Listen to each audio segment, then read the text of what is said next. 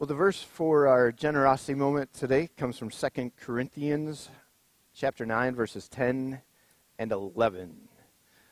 Uh, and in this passage, uh, we see a, kind of a, an allusion to a supply chain system of God's grace and strength. 2 Corinthians 9, 10, and 11. Now he who supplies seed to the sower and bread for food will also supply and increase your store of seed and will enlarge the harvest of your righteousness. You will be enriched in every way so that you can be generous on every occasion, and through us your generosity will result in thanksgiving to God. So, we see the simplified version of God's supply chain here first. God ultimately supplies for our needs, uh, as he does for the farmer, the sower, for his daily and for our daily bread. Second, God increases the store of seed, including the enlarging of our witness of righteousness, which is what Jesus has done and is doing in our lives. Third, because of truths one and two, we are invited and called to trust him so we can generously give. And number four, in this case, the Apostle Paul and his co workers saw that generosity surplus resulted in others thanking God, that generosity surplus in today's world also results in countless people who are thanking God. It seems that one of the supply chains of kingdom advancement is generosity. Followers of Jesus are invited and not coerced to join in what he wants to do and is doing. Let me be clear God does not need our finances or our gifts in order to accomplish his work. He has everything he needs. In fact, he provides it to us. And so he, it's actually a work of grace. I was just reading a book about this this week that God provides what we need so that we can be part of the process of him blessing other people. And when we do that freely and graciously and generously, God works in us to bless us as well, to see how richly His grace impacts us. And then to see Him working through the things He gave us to bless and reach other people. So thank you for giving generously of your finances, of your time, of your uh, generous use of words of encouragement to each other and building each other up. Um, I am often blessed and impressed and inspired as I hear stories of how you take care of people in your lives, take care of each other. Um, it's awesome. So thank you. And uh, may you experience the wealth of God's grace overflowing in your life.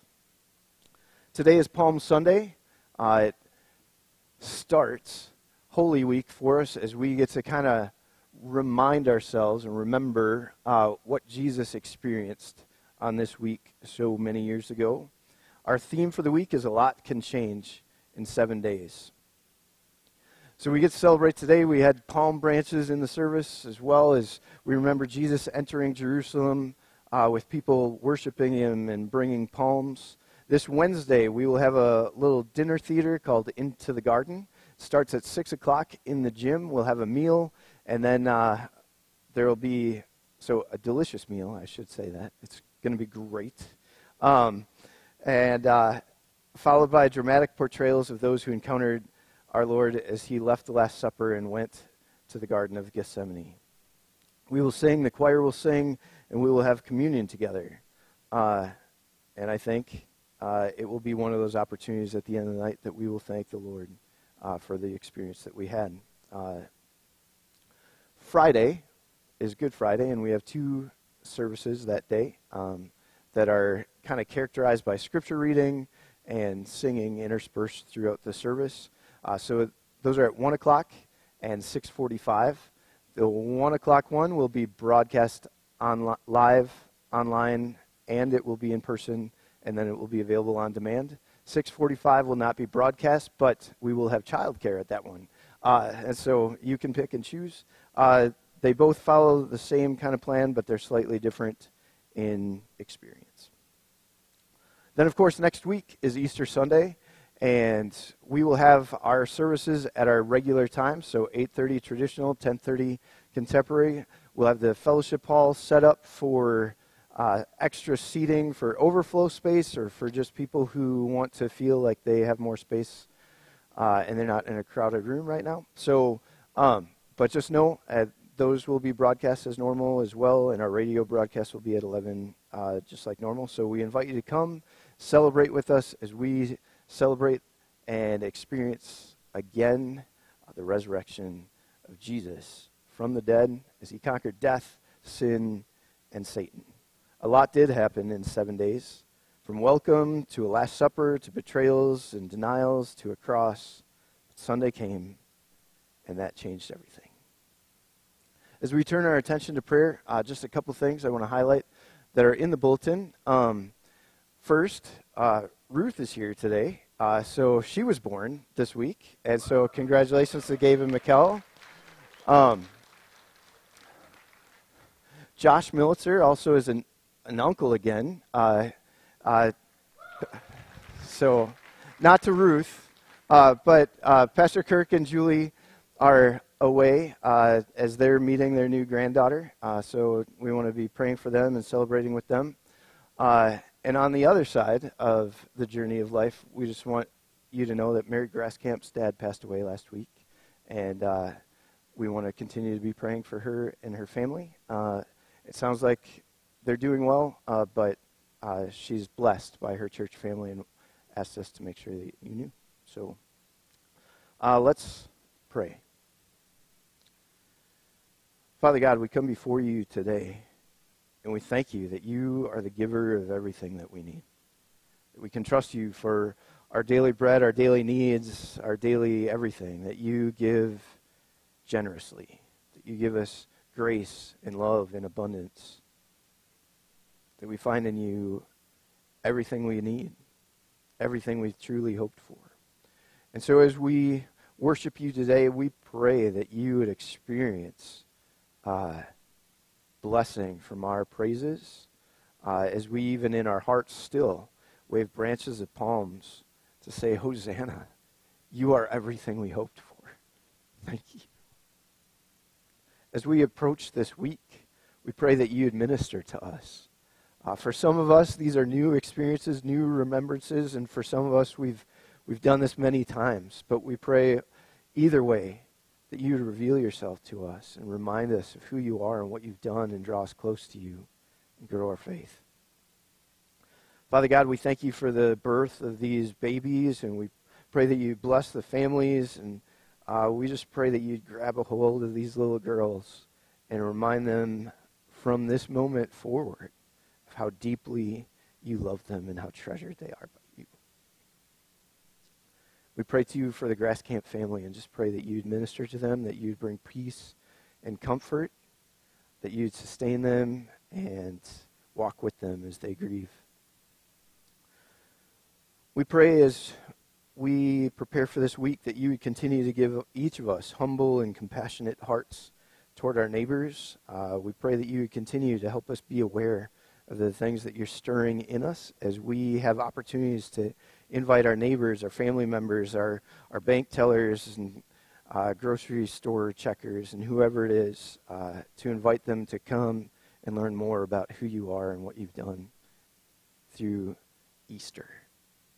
We also want to lift up our, our friends in Chad uh, who are practicing Ramadan right now. Uh, we pray that in this time of spiritual seeking and prayer and fasting, that you would break through, that you would declare the gospel over them and invite them to faith, that the things that they've heard from your word taught again and again at water wells and wherever, and on mats throughout town, that they would echo in their hearts and minds and make truer sense this week. We also want to lift up uh, the school of Budabasa. Uh, they need more teachers, they need more workers. Uh, there are more and more kids coming uh, and learning your word and learning all kinds of important things at the school. And so we just pray that you'd provide for them, that you would call the right people and equip them for this ministry, that you would do great and mighty things. And we pray all these things in your name, Lord Jesus. Amen. Well, when I was a junior in college, I had the opportunity to study in England for a semester, and then afterwards, I had the chance to travel around Europe. Uh, a couple chances to travel during the term as well, but before I came home, uh, I had two weeks to travel in Europe. Uh, many of you know it didn't go very well for me, but but I made it and I'm here. Um, but I did have the opportunity to be in Rome for one day. I arrived at about 7:10 in the morning and left at about 7:30 that night. But Rome in 12 hours is awesome, and uh, I'm sure I saw everything there is to see. And uh, but um, it was two days after Christmas, and so you can imagine uh, the Sunday after Christmas, it was a little bit busy. Um, you can imagine all the people who had saved their whole lives to be able to experience Christmas Mass in Rome at the Vatican, at St. Peter's Basilica. Uh, and so, yeah, it was a crazy busy time.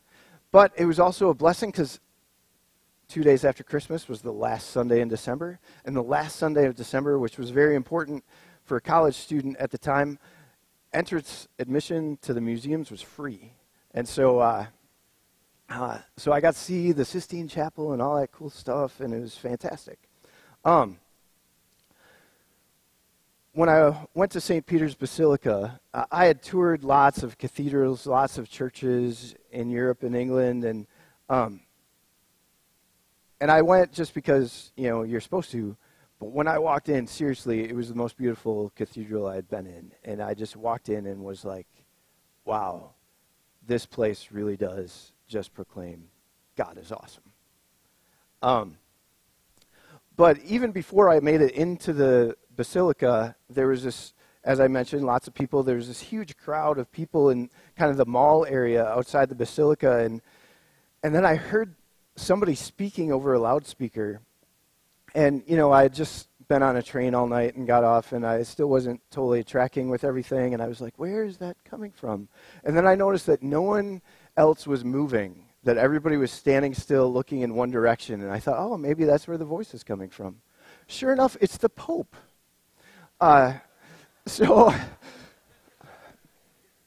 um, so I didn't understand a thing he said because I don't know if, even if he was speaking Latin or Italian, but uh, I didn't know what he was saying. But it was cool to experience because um, on the last Sunday of the month, the Pope addressed the people. So when you got to go to the museums for free and there were lots of people, he would talk to you. So that was cool.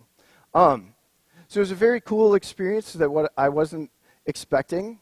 Um, but as we turn our attention to Hebrews chapter 9, it also reminds me of this truth that the writer to the Hebrews makes clear. And so if you want to open your Bibles, I'm going to talk for a little bit, but uh, Hebrews chapter 9 in the Pew Bibles, it's page 1037. We're going to look at about the first half of the chapter. But so the writer of the Hebrews writes this letter to these peop- people who have been living as Jews and they remember the richness of their worship. In the first few verses, the writer even gives us kind of this verbal tour of the tabernacle. It says, Remember all these things and how it was designed and what was in each room. And But the writer quickly tells us that the point of this whole Old Covenant system was just to make us, make us anxious for something more. That the whole system that God gave his people for centuries was just to prepare them that there was something better coming. And so, in a system, like, it was great that I got to see the Pope, but we don't want a system where we have to wait till the last Sunday of the month to see the really cool guy come and talk to us. We want a system where we can go talk to the Holy One anytime we want to. And that's what the writer of the Hebrews describes for us in Hebrews chapter 9. So, starting at verse 1, we're going to read the first 10 verses now and the verses 11 through 14 in just a little bit. Now, the first covenant had regulations for worship and also an earthly sanctuary. A tabernacle was set up in its first room were the lampstand and the table with its consecrated bread. This was called the holy place. Behind the second curtain was a room called the most holy place, which had the golden altar of incense and the gold covered ark of the covenant. The ark contained the gold jar of manna, Aaron's staff that had budded, and the stone tablets of the covenant. Above the ark were the cherubim of the glory, overshadowing the atonement cover. But we cannot discuss these things in detail now. When everything had been arranged like this, the priests entered regularly into the outer room to carry on their ministry. But only the high priest entered the inner room, and that only once a year, and never without blood, which he offered for himself and for the sins of the people, the sins of the people had committed in ignorance. The Holy Spirit was showing by this that the way into the most holy place had not yet been disclosed as long as the first tabernacle was still functioning. This is an illustration for the present time, indicating that the gifts and sacrifices being offered were not able to clear the conscience of the worshiper. They are only a matter of food and drink and various ceremonial washings, external regulations applying until the time of the new order.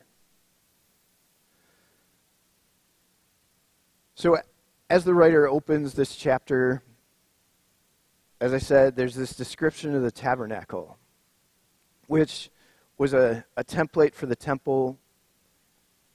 And it was glorious and beautiful as you read the descriptions and the specificity of how God ordained that it would be built and constructed.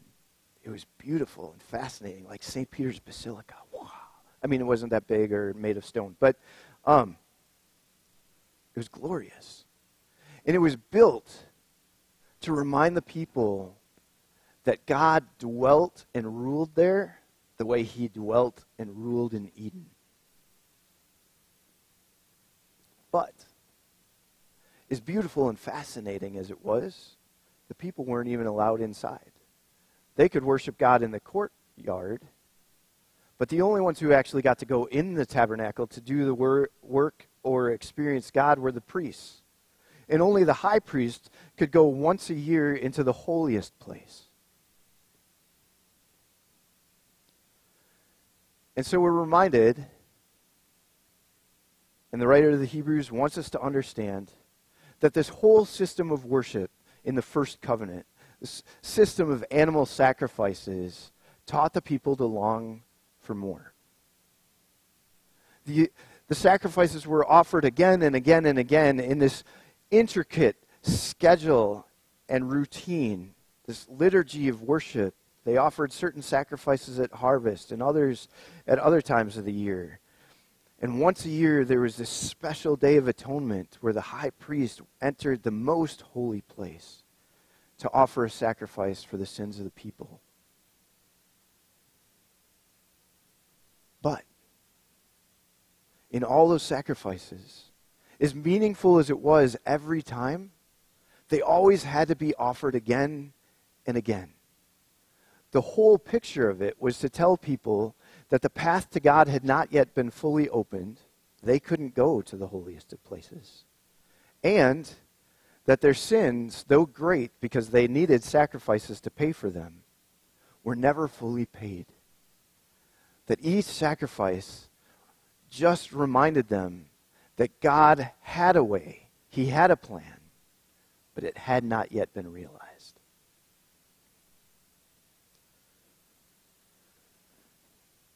But in verses 11 through 14, the writer of the Hebrews tries to explain to us what it tells us about Jesus as we look back on this old system and what we understand in the new covenant through Jesus.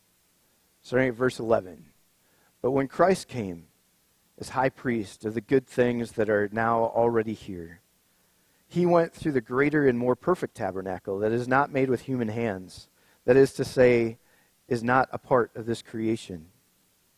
He did not enter by means of blood, the blood of goats and calves, but he entered the most holy place once for all by his own blood, thus obtaining eternal redemption. The blood of goats and bulls and the ashes of a heifer sprinkled on those who are ceremonially unclean, sanctify them so that they are outwardly clean. How much more then will the blood of Christ, who through the eternal Spirit offered himself unblemished to God. Cleanse our consciences from the acts that lead to death, so that we may serve the living God. The writer of the Hebrews says, God gave us this really precious system, but it was built and designed to let us know that it wasn't all we needed. And if we think about all that it taught us, how much greater is the reality we live in now that Jesus has come and accomplished all that we need, all that we hoped for. And so we want to step back and say, what do we experience with Jesus? What does the writer to the Hebrews want us to understand about what we experience with Jesus in contrast to what used to happen? And the first is that we get full access there are no more barriers. We don't have to wait till the last Sunday of the month or that special day once a year to know that our sins are paid for. We get full access. In the time of the tabernacle, only the priests could enter and do their work. And only the high priest with special sacrifices could enter the most holy place once a year.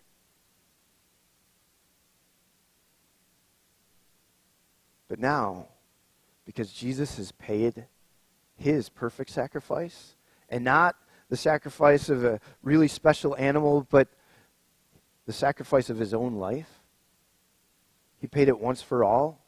And now we get to go to God through him, because of him, by faith in him, anytime. We don't have to wait till a special day or on a certain holiday. We don't even have to go to a special place we get full access to the God of the universe because of Jesus. Second, and I alluded to it already, and I'm going to say it specifically again when we have communion later. We experience full satisfaction for all our sins by faith in Jesus because he paid the penalty for our sin on the cross and then conquered sin, death, and Satan when he rose from the dead and left the tomb empty. In the first covenant, there was this intricate system of sacrifices that helped the people know how costly their sin was and reminded them that God had a solution, that He was gracious and that He loved them and wanted relationship with them. But none of the sacrifices did what God promised He would one day do until Jesus came and laid down his life for us once for all time. And in Jesus, by faith, as we confess our sin, we receive his righteousness, his forgiveness, full satisfaction for all our sin. As Colossians says, the whole code that was written against us was canceled as he nailed it to the cross. And we also experience immediate response at all times and in all places. Jesus came and he offered his sacrifice once in history. But the repercussions of it, the benefits of it, still echo into all places at all time, and the Holy Spirit works through the Word of God to grow faith, to draw our attention to it, to convict us of our sin, and to see that God loved us so deeply that while we were still sinners, Christ died for us, and his death was meant for each of us. That God wants to set us free from the burden of our sin. And we don't have to wait for a special time as much as we love Easter, we get to celebrate the joy and the wonder of Easter every day. We don't have to wait until next year, if we miss it next week, to live in the reality that Jesus died once for all, and he rose from the dead, and he reigns and lives today. Now, we do have the opportunity to be ushered into the throne room of God, the holiest place where God is in heaven at any time through prayer. And it's important that we note that we get immediate response. That does not mean that God suddenly becomes our holy vending machine and that anything we pray at any time, we get whoosh, the candy bar. Um, because He's also sovereign, holy, righteous. We submit ourselves to Him, we trust Him. He knows more than we do, and He will respond at the right time, in the right ways, through the right people, through the right circumstances. We can trust Him to provide for us. So we get immediate response. We know that whenever we go, He hears us and we're with Him. But that doesn't mean we get everything we ask for right when we ask for it because He's smarter than we are and He knows what we actually need. So Jesus died once for all. He paid for our sin with His life, He rose from the dead, and it's all finished. So the next question I just thought somebody might be asking, and I think it's worth our attention for a little bit. If Jesus died once for all, and everything is taken care of, it's finished, then why do we keep confessing our sin again and again? And there are a few practical and true reasons that we do that. The first is our sin is real, it's costly. Our sin really did cost Jesus his life. That's an indicator of how serious our sin is. And sin isn't just the things that we do that we, you know, it's this cancer inside us that desires to be our own God, to rebel against God. It's, it's the thing in us that causes us to rise up in selfishness and pride and hurt the people around us, even the people that we love. I can be trying really hard to do this dad thing really well. And I really want to teach my kids discipline and honor and integrity. And, I, and sometimes I rise to the challenge and I say, they, I just need to crack the whip and they just need to know this. And then, lo and behold, I twisted it, made it about me and not actually about the discipline. It's good to discipline my kids. But a lot of times, those times that I think, I'm going to take a stand, a lot of times it's more about me trying to prove I'm good, doing the right thing. And I end up hurting them in the process, and it's not very pretty. Lots of tears. It's bad. But that's just one example that's pretty comfortable of how our sin affects people. The Bible tells us that our righteous acts are like filthy rags. That even the best version of us, our best moments, are still tainted by sin. And all of those moments, that very attitude and nature inside us, is what led Jesus to the cross to pay for our sin. We confess it because it's real, it matters. God tells us in Romans chapter 1 that He's revealed the truth of who He is and His good and right and perfect will, even through the beauty of creation, so that no one is without excuse. And in 1 John 1 8, it says, If we claim to have no sin, we claim to be without sin, we deceive ourselves, and the truth is not in us. We're just crazy people. Sin is in each of us, and it's a serious problem, but it's a problem that God has solved for us. So we confess because our sin matters. We also confess because withholds cause distance and doubts. So, what are withholds? Uh, on Friday afternoon, after the bulletin was all printed, Drew, our director of communications, came into my office kind of sheepishly and was like, So, is there a typo here? Like, withholds? Like a, a noun? Like, I don't think I've ever heard it that way before.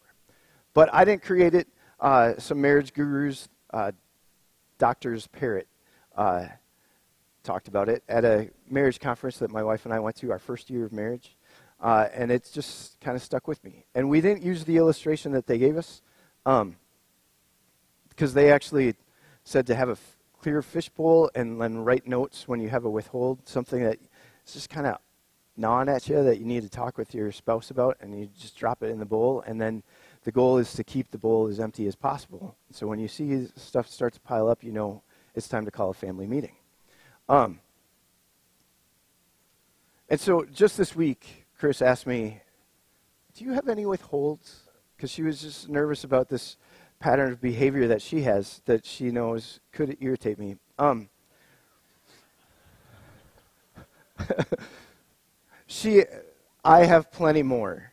So it, let's just be clear. But so you know, on your kitchen faucet, sometimes there's a button that lets you switch to a high-powered spray, but lots of times it's just that constant stream. Well, on some faucets, that once you shut it off, it defaults to the constant stream. But on ours, it just locks wherever you left it. And so, and Chris loves to be efficient when she's using the faucet. And so she loves that high powered spray. And so she shuts it off and she walks away. Her job is done. But then when the next person comes, it goes and sprays all of us from reflecting out of the sink. Um, and it could be very entertaining, but she doesn't really feel good about it. And she knows uh, that it doesn't always make us happy. But it's one of those things that we have had conversations about, and I've learned to have peace about because she doesn't need to cater to every whim I have. And so if it sprays me, it's all part of the fun.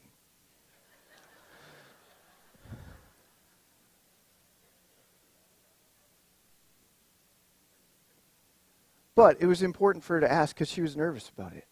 Do I have any withholds? Are there things creating distance and doubt in our marriage that she's un- that would cause her to feel uncomfortable or cause me to just kind of be frustrated.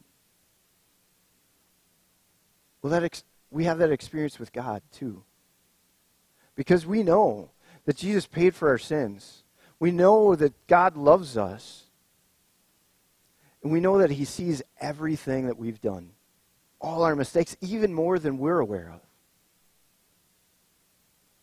And so, why do we confess? Because if we don't, those things build up in our minds. They don't build up in God's mind. Like He knows them all, but He knows that Jesus paid for them. And as we trust Jesus, they're all forgiven. But for us, it starts to create distance and doubt in our relationship with God.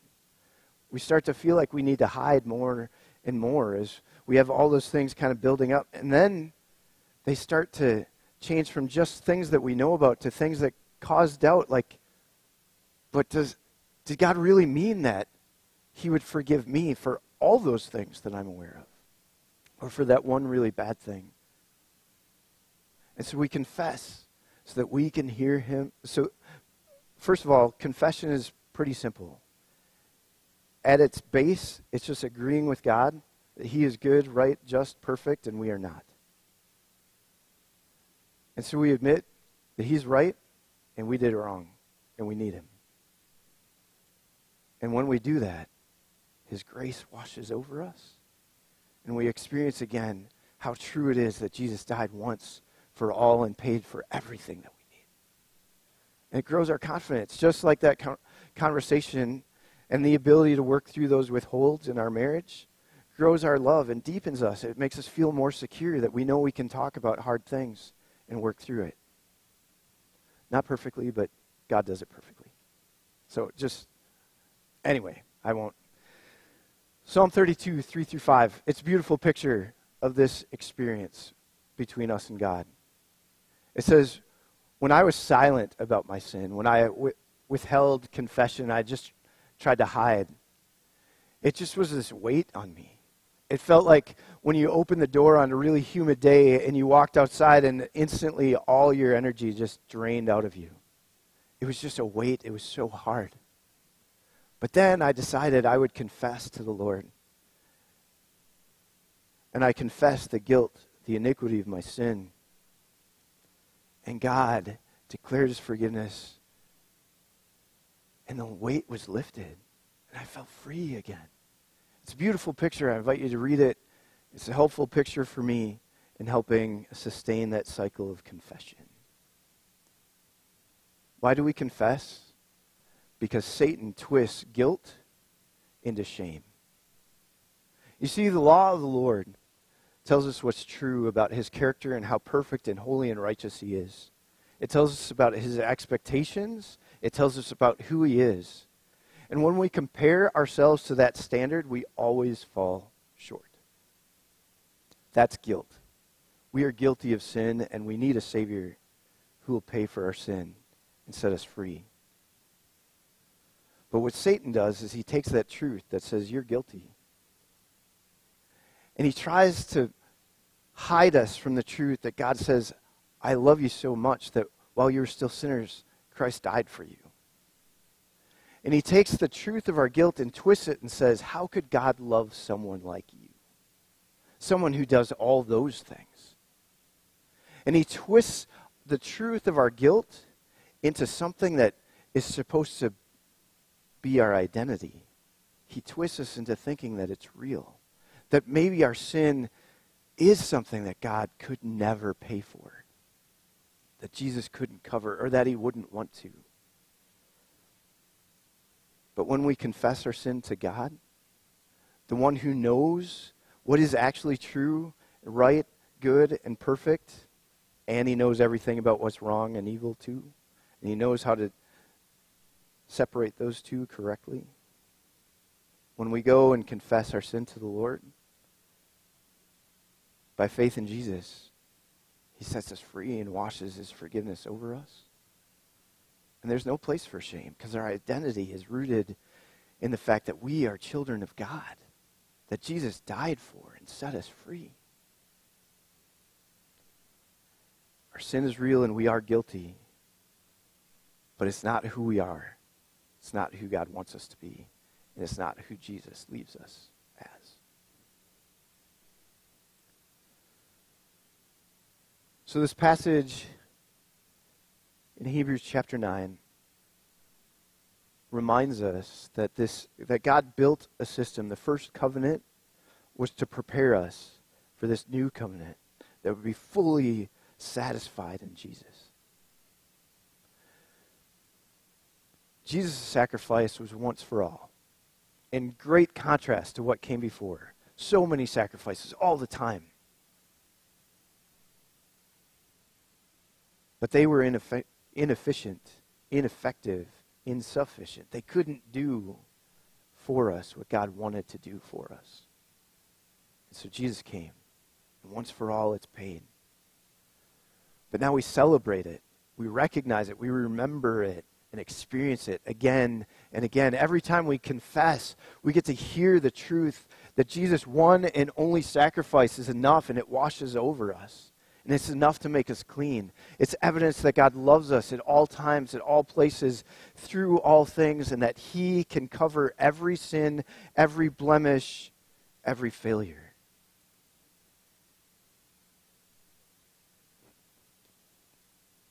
Jesus' sacrifice was once for all.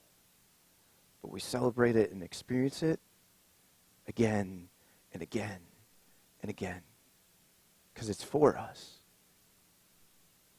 and it brings us to Him. Let's pray. Father God, you are mighty and awesome. You are holy and righteous. We don't know anyone like you. We've never experienced, actually, in perfection, the wonder of being like how wonderful it is to be with you fully, to see how good and perfect you truly are, and to not be afraid. But that's what you're teaching us as we experience Jesus, as we come to you in faith. Pray that you wash us clean. In Jesus' name. Lord, we thank you, Lord Jesus, that you came and you left heaven and glory behind in order to experience brokenness with us for us. We thank you for setting us free that you died on the cross once for all, once forever. That you're enough for each of us. So we pray that you would draw us close to you, that you would captivate us in your presence, that you would help us to see you and recognize how true this is. That the God of the universe knows our names, knows everything we've done, knows every brokenness and failure and regret, and made a way to make us whole. Set us free in Jesus' name. Amen.